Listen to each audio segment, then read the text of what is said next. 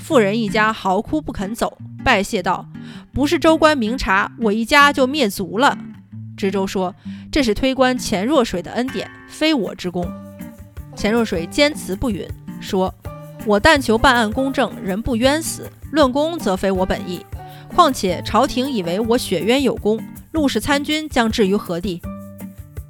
不读好书，只读有趣的。我是主播小书童。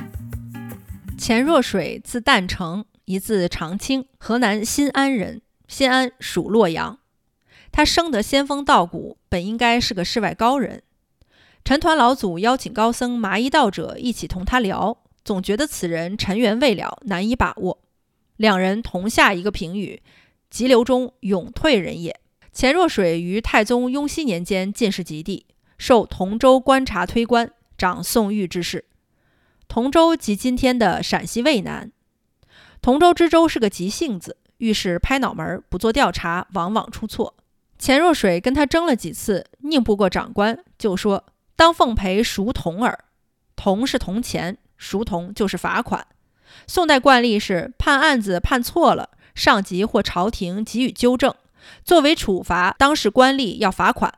类似的事多次发生，知州也自觉惭愧，事后一如既往。此类事情又反复出现很多次。同州城里有个妇人，家里的小婢女跑了，不知去向。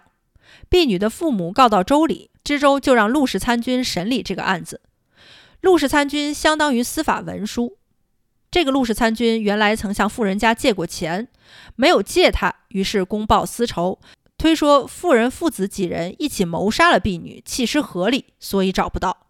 谁是主谋，谁是从犯，罪都该死。富人家经不住刑讯逼供，屈打成招。州官审核也没有异常，认为是铁案无疑。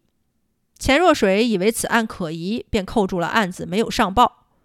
陆氏参军觉得州官都认可了，很嚣张，在公事厅上大骂钱若水：“你是不是受了富人家钱财，想为他们开脱死罪？”钱笑着说：“庶人死罪，这是大案子呀，岂能不稍留几日细查判词？留了十几天，知州几次催促，就是不放。州里上下都很奇怪。一天早上，钱若水到州府禀退他人，对知州说。”我留其案数日，私下派人去寻找婢女，如今找到了。知州惊问在哪里？钱若水秘密派人把婢女送到知州公所。知州叫来婢女父母，垂帘问道：“见到女儿，你们能认得吗？”回说：“哪有认不出女儿的道理？”知州从帘后推出其女，使其辨认。父母哭着说：“这正是我们的女儿。”于是就从狱中带出富民父子，当众开家放人。妇人一家嚎哭不肯走，拜谢道：“不是州官明察，我一家就灭族了。”知州说：“这是推官钱若水的恩典，非我之功。”于是，一家人又跑到钱若水的厅所。钱若水闭门不见，说：“是知州找到的人，与我无关。”一家人见不到钱若水，绕着院墙大哭谢恩，倾其家产斋僧做功德，为钱若水祈福。知州因为钱若水几次为冤者雪罪，要上奏表彰其功。钱若水坚持不允，说：“我但求办案公正，人不冤死。论功则非我本意。况且朝廷以为我雪冤有功，陆氏参军将置于何地？”知州大为叹服道：“如此犹不可及也。”陆氏参军拜见钱若水，叩头谢罪。